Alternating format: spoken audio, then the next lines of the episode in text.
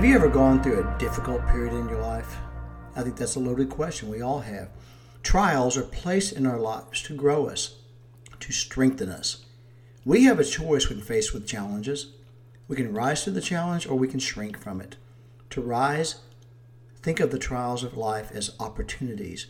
It might not make what you're going through any easier, but it gives purpose to the challenge, and that is something to consider.